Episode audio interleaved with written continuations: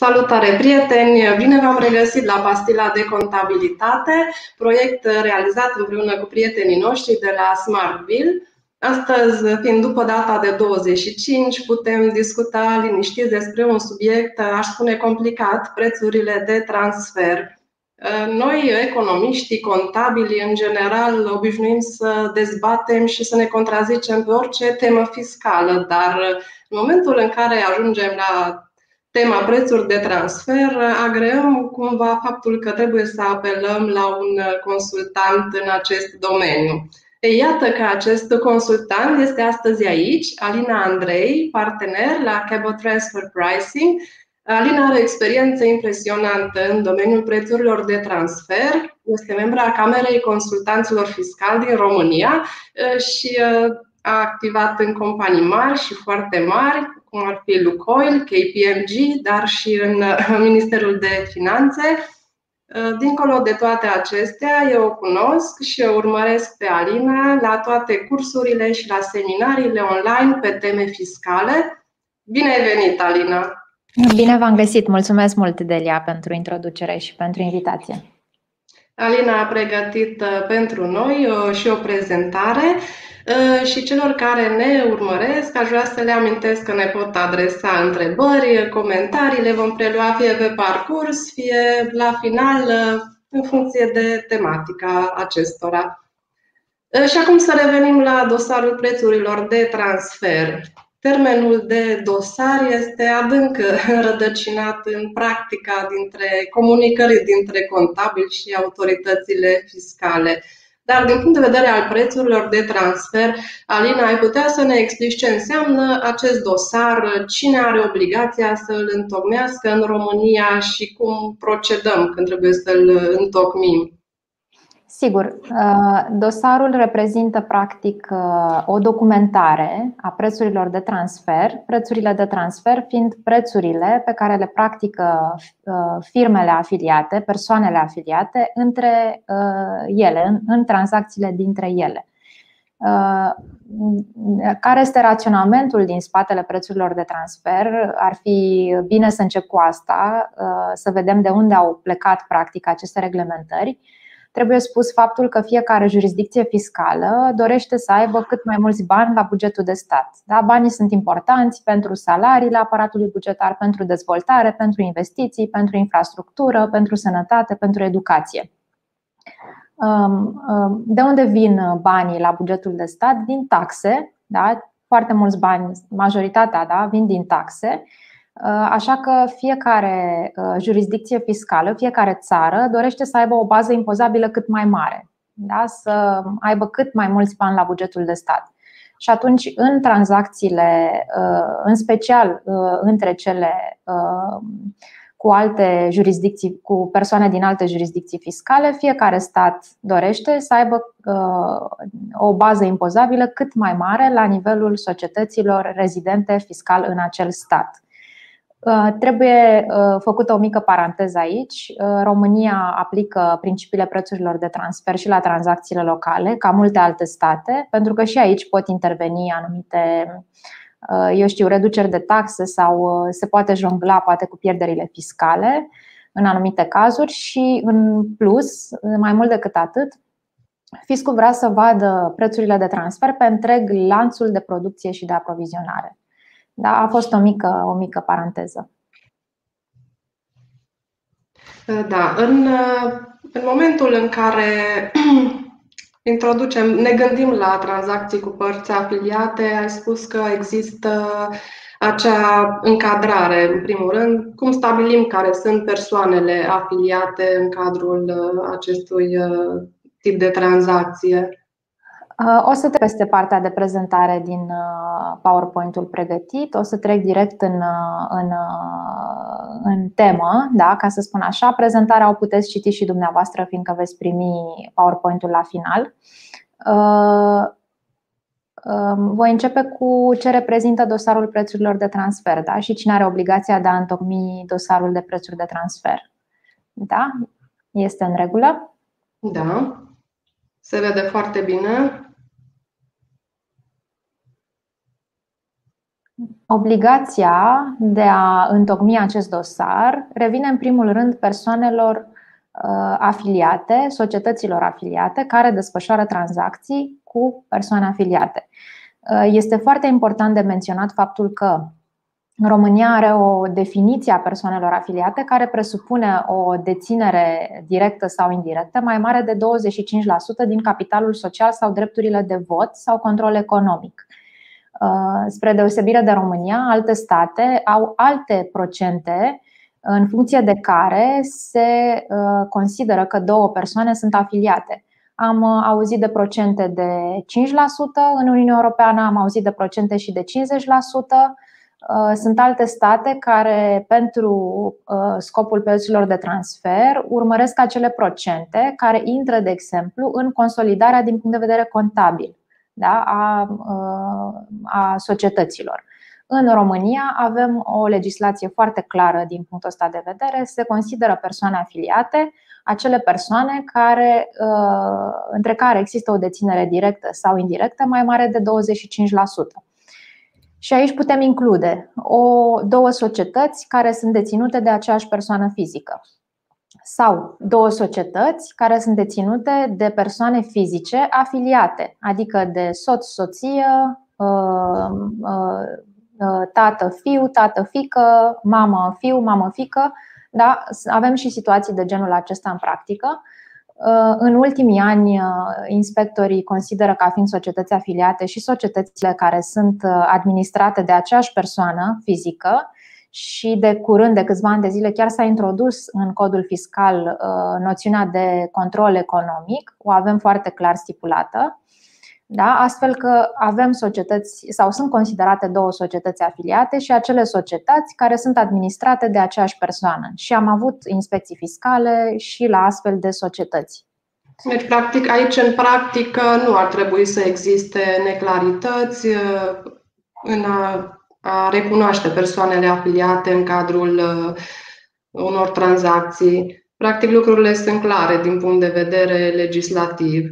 Da, da, așa aș spune și eu. Mai apar, eu știu, anumite situații în practică unde sunt puncte de vedere diferite între contribuabil și fisc, dar în general persoanele afiliate se cunosc, da? fiscul știe uh, în general care sunt persoanele afiliate ale contribuabililor din România în funcție de anumite uh, uh, programe sau informații pe care le au deja la dosarul contribuabilului, da? în funcție fie de declarațiile de TVA, fie de uh, informațiile de care dispun în bazele de date utilizate de inspectori.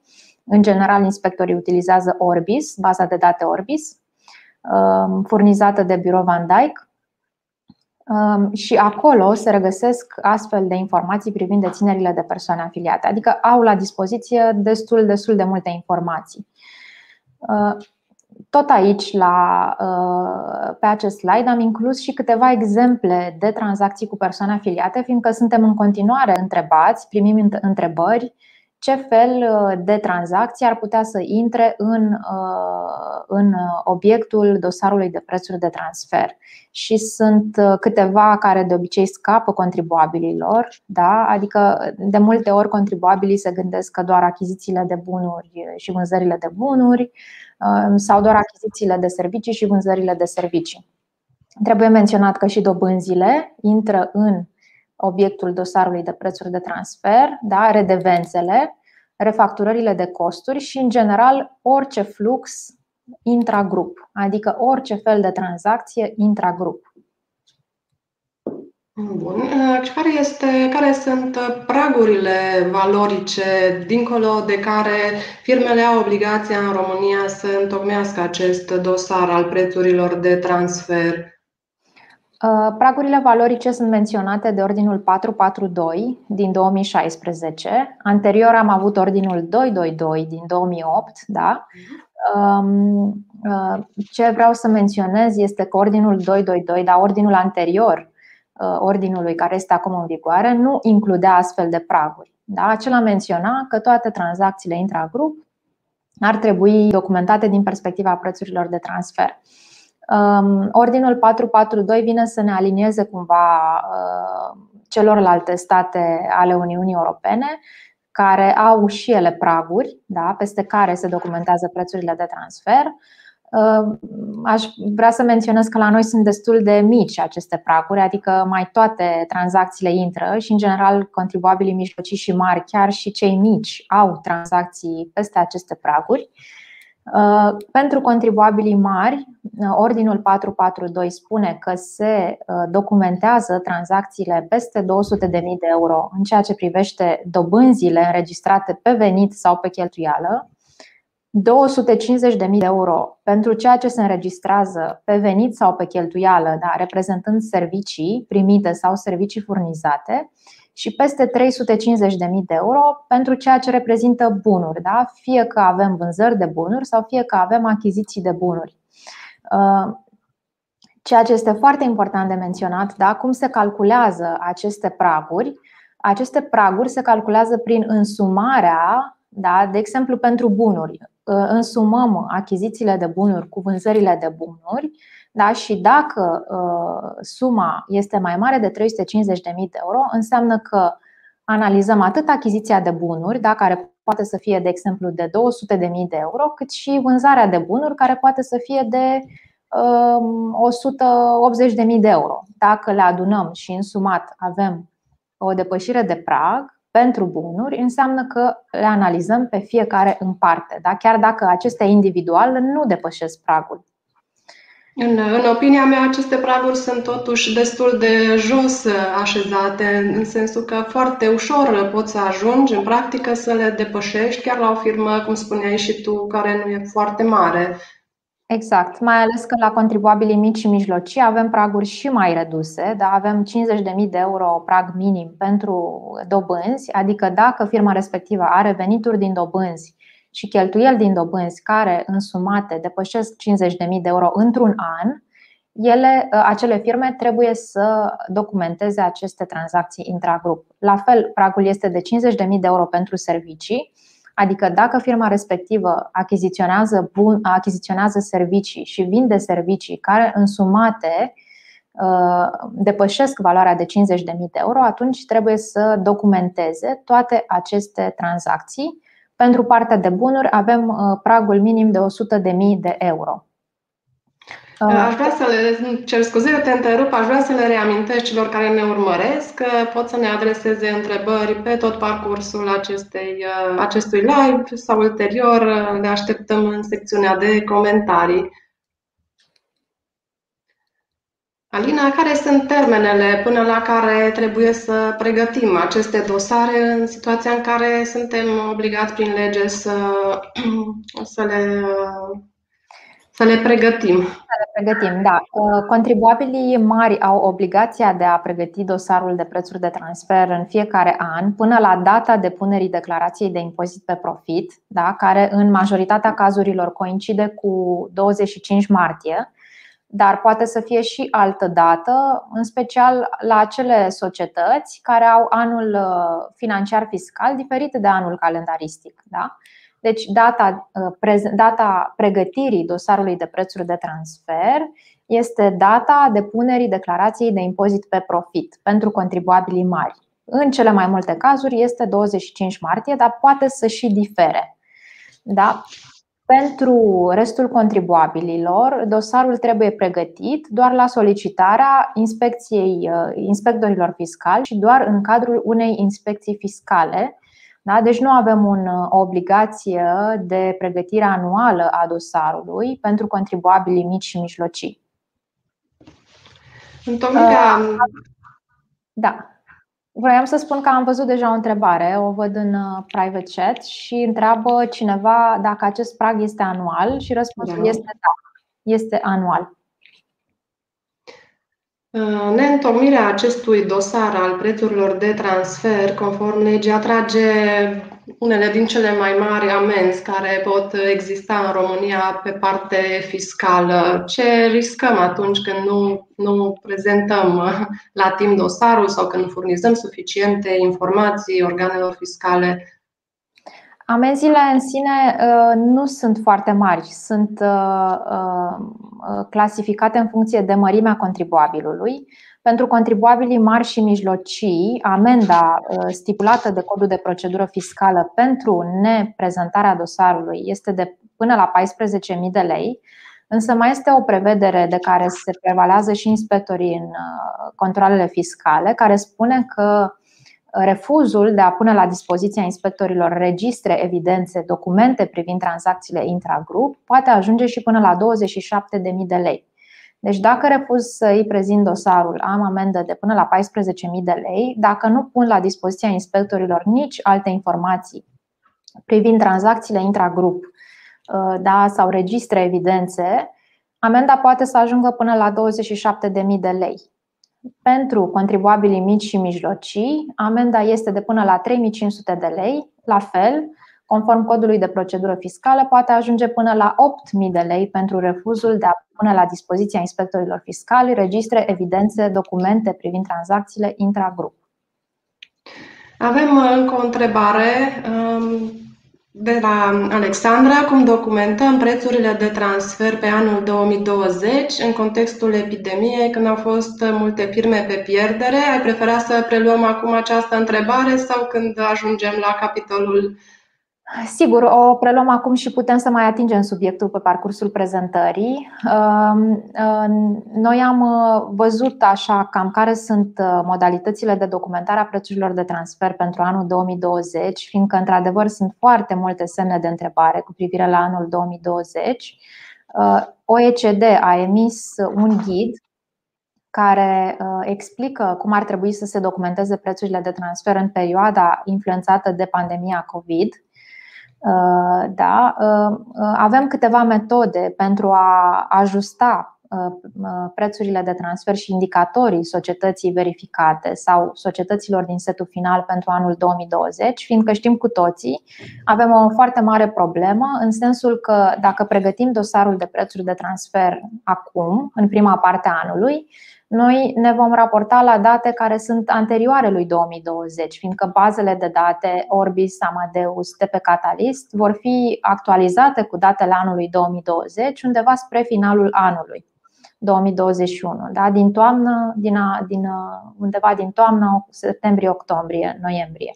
Atunci vom avea bazele de date actualizate și atunci noi vom compara uh, rezultatul unei companii din România care a fost influențată de COVID cu rezultatele altor societăți din setul final de comparabile uh, pentru anul 2019, da? pentru că pentru ele putem calcula doar anul 2019, uh, cel mai recent, conform datelor disponibile în baza date, astfel că noi trebuie să facem niște ajustări la nivelul firmei testate, verificate sau pentru care pregătim dosarul DTP. Și aceste ajustări pot fi ajustări privind uh, uh, cheltuielile firmei testate, adică excludem din baza de cheltuieli acele cheltuieli care au fost uh, generate de pandemia de COVID, de exemplu cheltuieli cu protecția angajaților sau Uh, eu știu, alte tipuri de cheltuieli generate de COVID, dar am, ar trebui să includem și veniturile nerealizate sau veniturile pierdute ca urmare a pandemiei, cauzate de pandemia de COVID.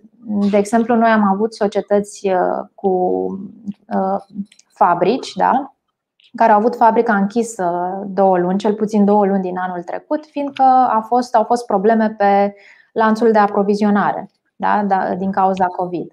Și atunci noi ar trebui să includem în calculul indicatorilor societății testate și acele venituri nerealizate din cauza COVID. Adică uh, acel ghid OECD ne lasă să comparăm practic niște indicatori estimați de noi în cazul în care n-ar fi fost pandemia de COVID. Uh-huh. Și practic cele două luni se ajustează la nivelul unei luni echivalente din exact, da, exact. precedent. Exact, da. Uh, mai putem avea și situația în care nu ajustăm uh, firma testată, ci ajustăm firmele din setul final. Uh, se poate calcula o regresie astfel încât să corelăm veniturile cu PIB-ul țării respective, adică dacă în setul de comparabile avem două companii din Ungaria, una din eu știu, Austria, ar trebui să corelăm veniturile cu PIB-ul țărilor respective și să reducem veniturile astfel încât să reflectăm scăderea în PIB. Da? A, așa mai putem analiza, practic, așa mai putem ajusta societățile din setul final.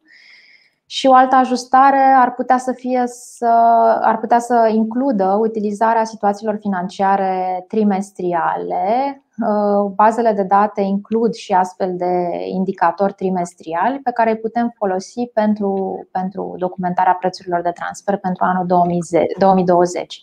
Deci sunt câteva metode pe care le putem folosi pentru anul 2020 în general ar trebui să aibă în vedere să comparăm, uh, eu știu, indicatorii la 2020 cu niște indicatori ajustați sau niște indicatori ajustați la 2020 cu indicatori la 2019, de exemplu.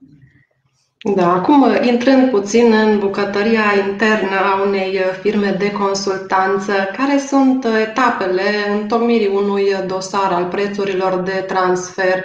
Cum procedați voi? Ce informații solicitați de la clienți? Ce conține acest dosar obligatoriu pentru fiecare firmă? O să leg această secțiune și de întrebarea pe care am primit-o de la, pe, pe chat, de la Andreea Văd. Dosarul prețurilor de, de transfer este făcut de firma mamă din Bulgaria. Firma din România mai trebuie să întocmească acel dosar sau îl putem traduce noi pe cel din Bulgaria în cazul unui control. Avem foarte des această întrebare. Uh, firme din grup, da, firmele mamă, de obicei pregătesc un master file la nivel de grup, însă de cele mai multe ori am văzut că acest master file nu include și studii de comparabilitate, cel puțin nu conform legii din România. Uh, conform legislației locale, uh, studiile de comparabilitate pregătite pentru un dosar aferent unei societăți din România Ehm, trebuie să se realizeze în primul rând la nivel local, da, conform ordinului 442. Dacă nu găsim comparabile, atunci extindem aceste studii la nivel uh, european și după pan-european. Deci, mare atenție la dosarele pregătite de grup, fiindcă de cele mai multe ori acestea nu uh, sunt realizate potrivit legislației din România. Da? Dosarul se realizează per societate, nu per grup. Asta este foarte important de menționat. Conform ordinului 442, avem uh, secțiunile obligatorii din dosarul prețurilor de transfer, da, sunt menționate în acest ordin, și avem o secțiune descriptivă despre grup și una despre societate, care de obicei corespund master file-ului da, prezentat la nivel de grup. Mai avem analiza funcțională privind tranzacțiile intragrup derulate de societatea din România, societatea pentru care pregătim dosarul DTP și lanțul creator de valoare din cadrul grupului, cine ce activități realizează în cadrul grupului. Urmează analiza economică sau documentarea prin studii de comparabilitate în bazele de date cunoscute. Orbis, Amadeus, TP Catalyst, Bloomberg, Royalty Range, Katie Mine.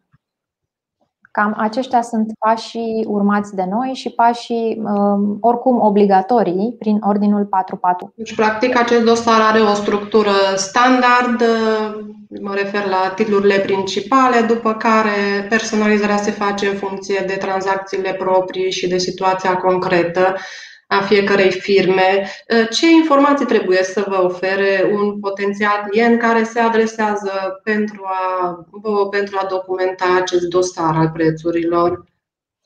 Ă, de cele mai multe ori, informațiile necesare din partea contribuabilului sau contribuabililor, da, pentru care pregătim dosarul de prețuri de transfer, sunt ă, descrierea grupului și a societății, da, ce fel de bunuri și servicii vinde societatea respectivă și către ce, uh, către ce piețe, da, căror piețe se adresează, uh, care sunt uh, rolurile tuturor firmelor din grup, inclusiv rolul societății din România, da, ce fel de rol are în lanțul creator de valoare din cadrul grupului, este firmă de producție, este firmă de distribuție, este un prestator de servicii cu regim închis, da, prestează doar către grup Putem avea diferite situații în funcție de uh, cazul specific al contribuabilului respectiv, pentru care pregătim dosarul de prețuri de transfer.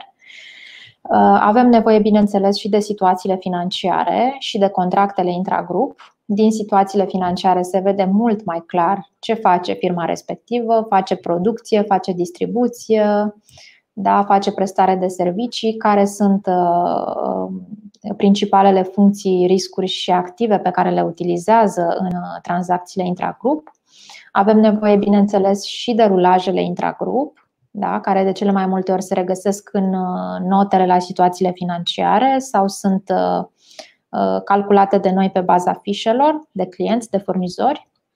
Și ceea ce este foarte important, avem nevoie de o segmentare a contului de profit și pierdere în venituri, cheltuieli și rezultat aferent relației comerciale cu grupul sau cu societăți afiliate și venituri, cheltuieli, rezultat aferente relației comerciale cu societăți independente.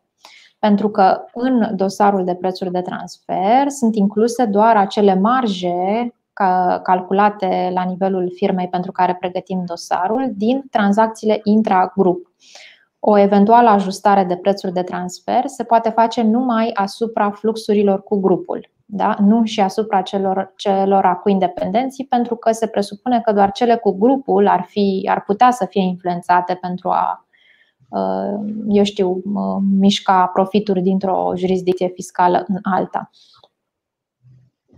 Alina, pentru un mic cabinet de contabilitate, ce competențe ar trebui să aibă ca să poată întocmi un asemenea dosar? Este cu siguranță un dosar vast care trebuie bine documentat. Ce, ce competențe ar trebui să avem? Unde am putea întâmpina dificultăți? De ce industrii să ne ferim? Unde este cel mai complicat să întocmește aceste dosare? Uh, competențele necesare sunt, pe part, sunt cele pe parte economică, da, sunt cele economice, adică trebuie să vedem uh, exact uh, lanțul creator de valoare în cadrul grupului, cine ce activitate realizează în cadrul grupului, da, pentru calculul de rulaje ne sunt necesare competențe contabile, pentru că noi din PNL trebuie să calculăm, de exemplu, uh, atât, uh, atât marja din tranzacțiile cu afiliații, cât și marja din tranzacțiile cu independenții.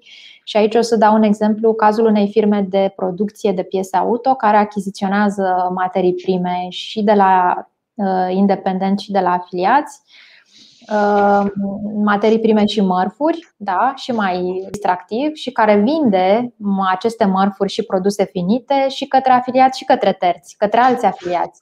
E foarte dificil să determin pe partea de achiziții, uh, uh, eu știu, profitabilitatea firmei testate pentru care facem dosarul din vânzarea acelor produse finite care înglobează materia primă achiziționată de la afiliați mai ales că majoritatea firmelor nu au o calculație de genul ăsta.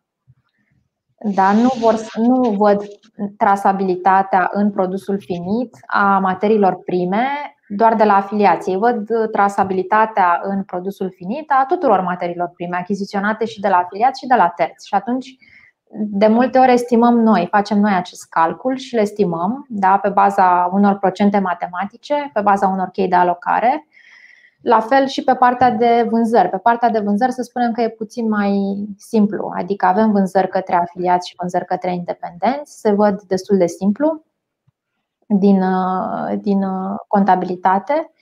Da? Însă, dacă avem o firmă de producție care, care face și distribuție, da? adică trebuie să calculăm două tipuri de indicatori, și pe producție din produs finit și pe distribuția de mărfuri are mărfuri și de la grup și de la independenți și vinde mărfuri către alți uh, afiliați și către alți uh, independenți. Da? Pe partea de distribuție trebuie să vedem care este marja din vânzarea acelor mărfuri achiziționate de la grup. Așadar, este... partea de analiză cred că este cea mai importantă, este partea de analiză a fluxurilor interne și de documentare ulterioară. Da, da.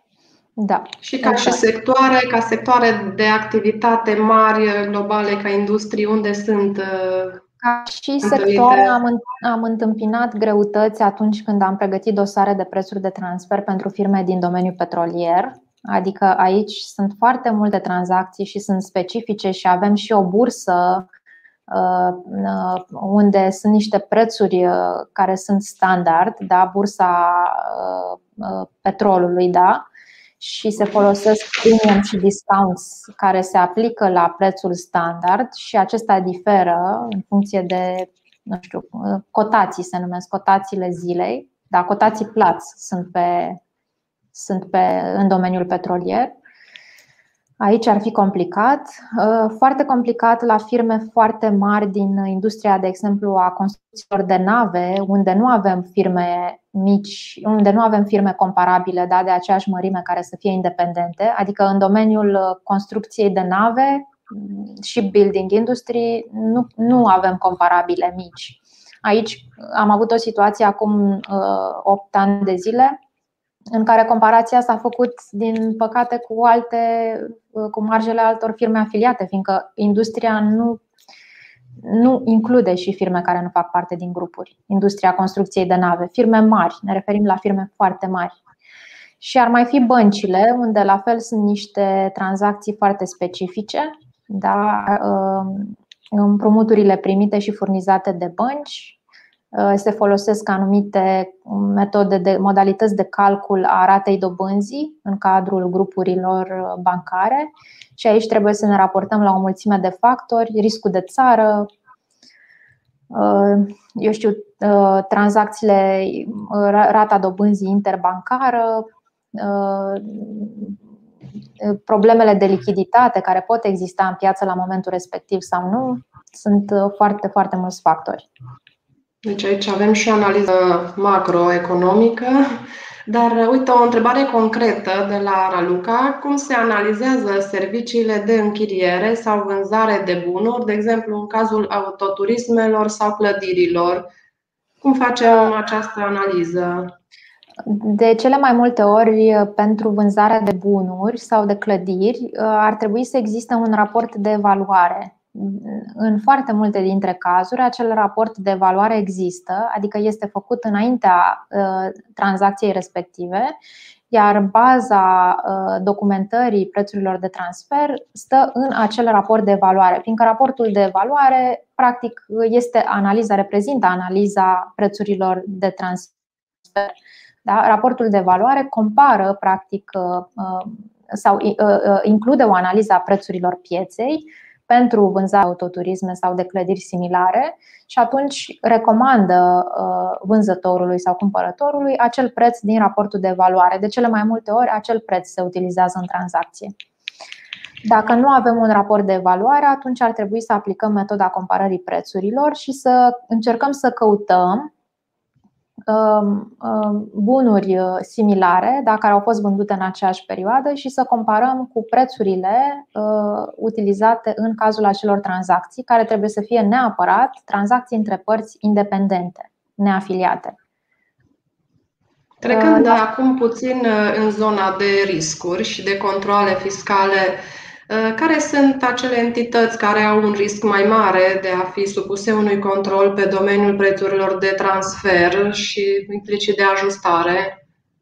Aici am tot discutat uh, anii trecuți și am văzut că și fiscul face o analiză de prețuri de transfer, o analiză a riscurilor înainte să vină în control, fiindcă vine de obicei targetat la acele societăți care au riscuri uh, pe partea de prețuri de transfer și uh, societățile care au risc de control, da, cel mai mare risc de control al dosarului de prețuri de transfer și implicit de ajustare, fiindcă inspectorii vin de cele mai multe ori doar ca să ajusteze, da, adică au niște indicii de risc și vin să ajusteze.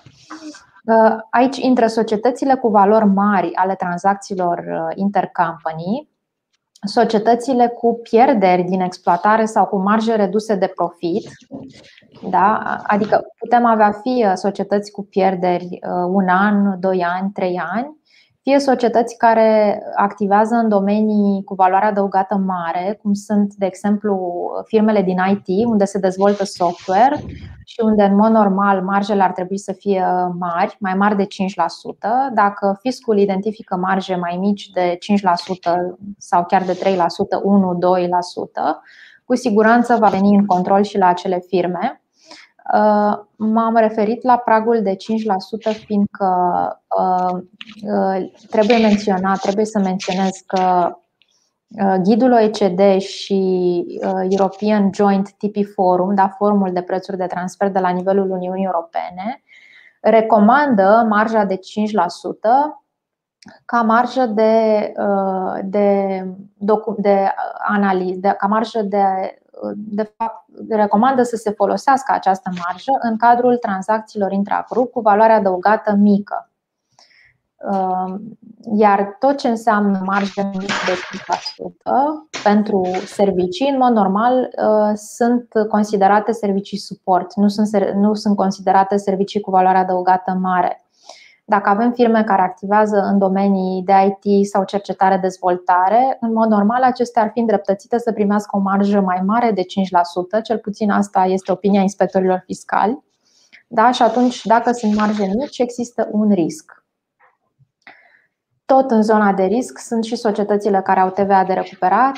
Da? Am întâlnit foarte, foarte multe cazuri în practică, societăți care au TVA de recuperat, Vine inspecția fiscală, o transformă în inspecție parțială da, sau generală, solicită și dosarul de prețuri de transfer, suspendă inspecția până când se pregătește și se prezintă dosarul de prețuri de transfer și la final avem un TVA de recuperat care, cel puțin teoretic, se compensează cu un impozit pe profit care trebuie plătit în plus. Da, spun teoretic fiindcă conturile bugetare sunt diferite și nu se pot compensa da, TVA-ul cu impozitul pe profit. Nu putem face asta în practică. Dar faptul că fiscul vine și dă cu o mână niște bani și cu altă mână ia alți bani, probabil că e un punct pozitiv pentru, pentru inspectori. La fel, un alt punct de risc pe care l-am întâlnit în anii trecuți și în special anul trecut, foarte multe inspecții fiscale, la societățile care uh, au uh, regimul da, de plătitor de impozit pe profit și care realizează tranzacții cu micro-întreprinderi care au alt regim de impozitare, da, plătesc impozit pe venit. Fiscul practic urmărește aici să nu fie transferat, pe, să nu fie transferat o parte din profit pe micro-întreprindere, da? că de cele mai multe ori micro-întreprinderea are un uh, regim de impozitare mai favorabil, adică impozitul absolut pe micro ar fi mai mic decât impozitul în cazul unei societăți plătitoare de impozit pe profit. 1% din venitul unei firme mici reprezintă mai puțin decât 16% dintr-o bază impozabilă semnificativă. Și practic tot în zona aceasta de risc, dacă ar fi să analizăm cel mai mare risc sau firmele cu un risc fiscal mare, putem enumera și alte tipuri de societăți, cum sunt cele care au cazier fiscal, exact, da. dar și multe alte situații. Din experiența ta, mai ai cazuri concrete de controle care au fost la firme cu astfel de risc fiscal mare? Uh, am avut acele cazuri, dacă știți, unde în trecut venea antifrauda da, și identifica un risc fiscal și apoi venea inspecția fiscală. Uh, am avut uh, situații unde au fost declarații nedepuse în perioada de referință sau declarații depuse cu întârziere și atunci la fel a venit fiscul. La fel, au fost niște adrese trimise anii trecuți. Sunt convinsă că știi Delia cu gradul de îndatorare, profitabilitatea mică. Erau niște adrese de la ANAF trimise contribuabililor în care spuneau credem că aveți un grad de îndatorare cam mare sau anumiți indicatori sunt, nu sunt în regulă și după venea și controlul. De obicei urma și un control fiscal în anii următori acelor adrese. Unii dintre clienții noștri chiar se supărau, că spuneau cum ne poate spune nouă fiscul ce profitabilitate să avem. că, mă rog, ei uh, aveau tranzacții intragrup, dar care nu priveau uh, obiectul principal de activitate, de, eu știu, vânzare de bunuri. Da? Și era ca o recomandare și clientul respectiv ne-a spus, dar cum poate fiscul să ne spună că marja asta e o marjă prea mică pentru piața respectivă? Îi arătăm noi că nu este, că îi dăm câteva exemple și uh, Vă rugăm să ne mai adresați întrebări în secțiunea comentarii, uh, pentru că acum vom trece la următoarea întrebare. Cum aș putea eu, o firmă care derulez tranzacții cu părți afiliate, să-mi estimez ajustările pe care la un eventual control, un organ fiscal ar putea să, să le considere a fi realizate. Aici putem menționa sau pot menționa faptul că în situația în care contribuabilii identifică erori sau, eu știu, faptul că în anii trecuți prețurile de transfer nu au fost la nivel de piață și reiese clar din dosarul pregătit, din dosarul de prețuri de transfer pe care l-a pregătit fie contribuabilul, fie consultantul lui. Deci, dacă reiese acest aspect, atunci contribuabilul are posibilitatea să ajusteze prin rectificativă da, pentru anii financiari încheiați, are posibilitatea să, să modifice baza impozabilă la nivelul impozitului pe profit um, și să reflecte acea ajustare voluntară care să îi reducă riscul de ajustare în eventualitatea unui control fiscal. Uh, ajustarea trebuie să se bazeze, lucrul ăsta este foarte important de menționat, trebuie să se bazeze pe o documentație, da? de cele mai multe ori pe dosarul de prețuri de transfer sau pe un studiu de comparabilitate, unde concluzia a fost că acel contribuabil nu se află în intervalul de piață. Asta înseamnă că el se va ajusta voluntar sau are posibilitatea de a se ajusta voluntar Ehm, lucrul ăsta este un lucru pozitiv, fiindcă mai bine mă ajustez eu acum decât să aștept să vină fiscul peste 3, 4, 5 ani și să-mi calculeze și penalități de întârziere care să dubleze principalul. Ehm, iar anul ăsta trebuie să menționez faptul că contribuabilii pot să beneficieze și de prevederile OUG 69 privind amnistierea accesorilor, Adică dacă depun rectificative pentru o perioadă deschisă, da, care n-a fost uh, închisă printr-un control fiscal, printr-o inspecție fiscală, ei au posibilitatea să plătească doar principalul și să le fie amnistiate accesoriile dacă realizează această rectificativă până la 31 martie 2021. Da, tocmai a fost prelungit uh, acest termen. A fost prelungit undeva la finalul anului trecut sau la începutul anului da, până la 31 martie 2021.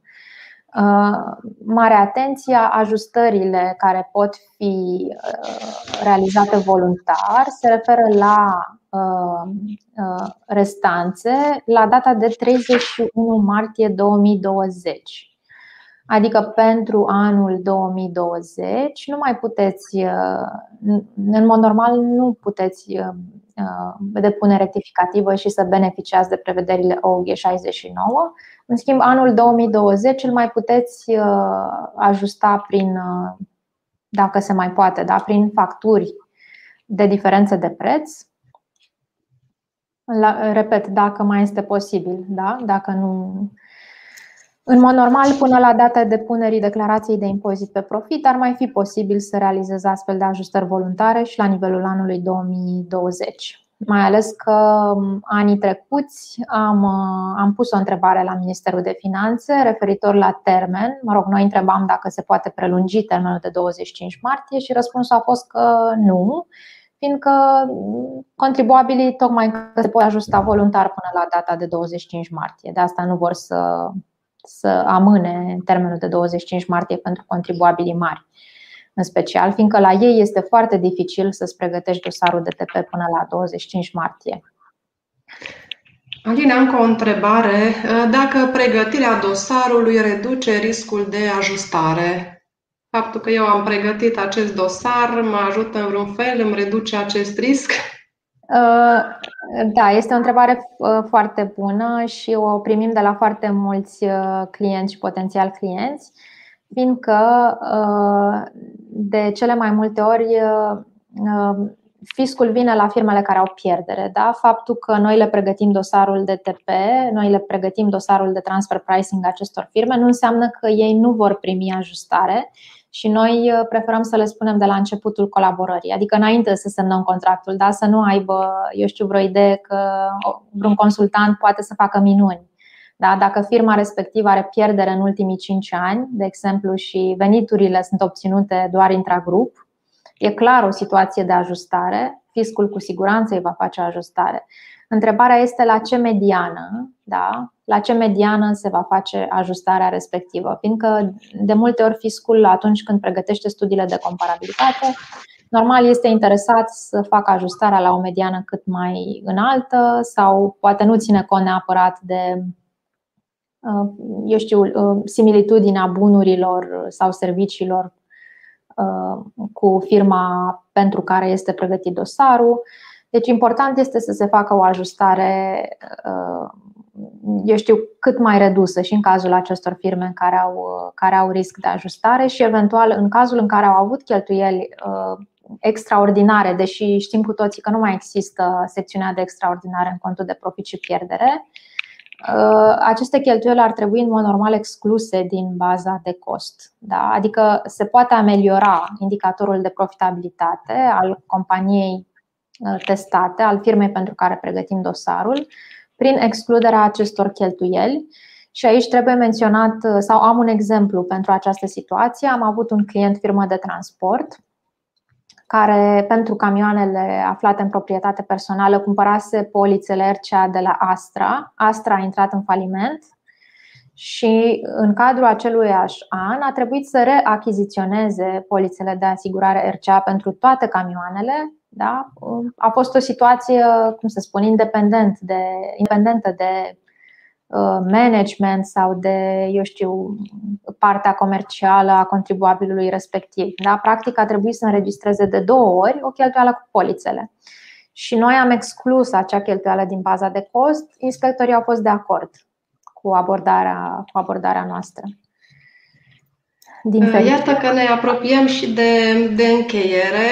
Ultima întrebare, Alina. Ce ai recomanda contabililor în ce privește procedura de lucru atunci când au, uh, țin contabilitatea unor firme care au tranzacții cu părți afiliate, dar nu numai contabililor externi, ci chiar directorilor economici dintr-o astfel de companie?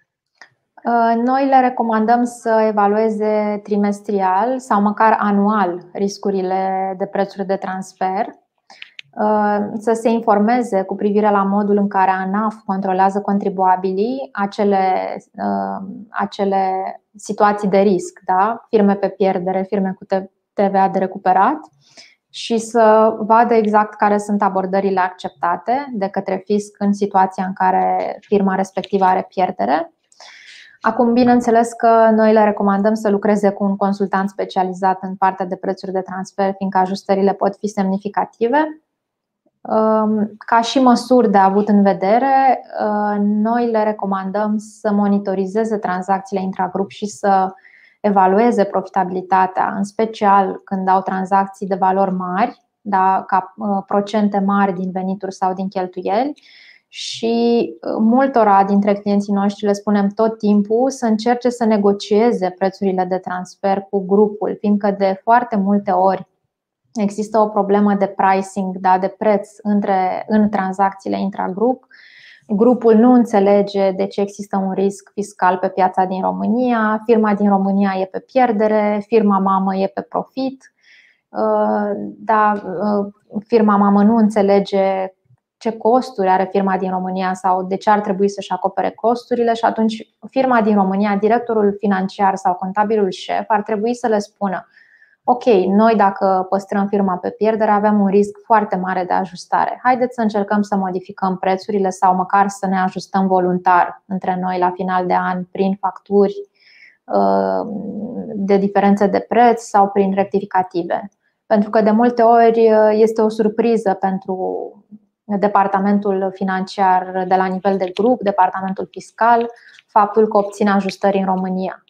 Și atunci e bine să știe din avans că dacă noi rămânem pe pierdere, avem un risc de ajustare, vi-l asumați sau nu, ca să nu dea vina pe, pe conducerea din România pentru o eventuală ajustare.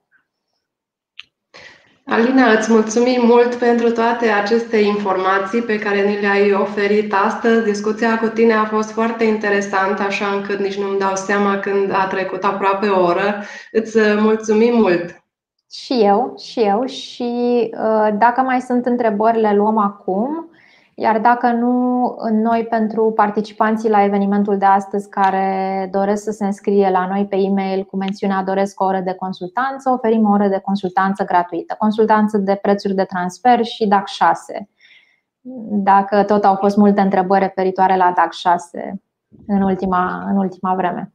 Dacă poți să ne lași uh, adresa de e-mail uh, pe care pot, uh, pot să se înscrie cei da, care doresc. Sigur, adresa de e-mail este în prezentare, am pus-o și pe chat, este aandrei.cabot-tp.ro sau la adresa de office da, și se regăsește adresa și pe, o să, o să postăm și pe site și pe comentarii. Vă recomand să folosiți această oportunitate. Vă mulțumim tuturor că ne-ați urmărit. Vă dorim o zi bună și să ne revedem pentru următoarea pastilă. La revedere! La revedere!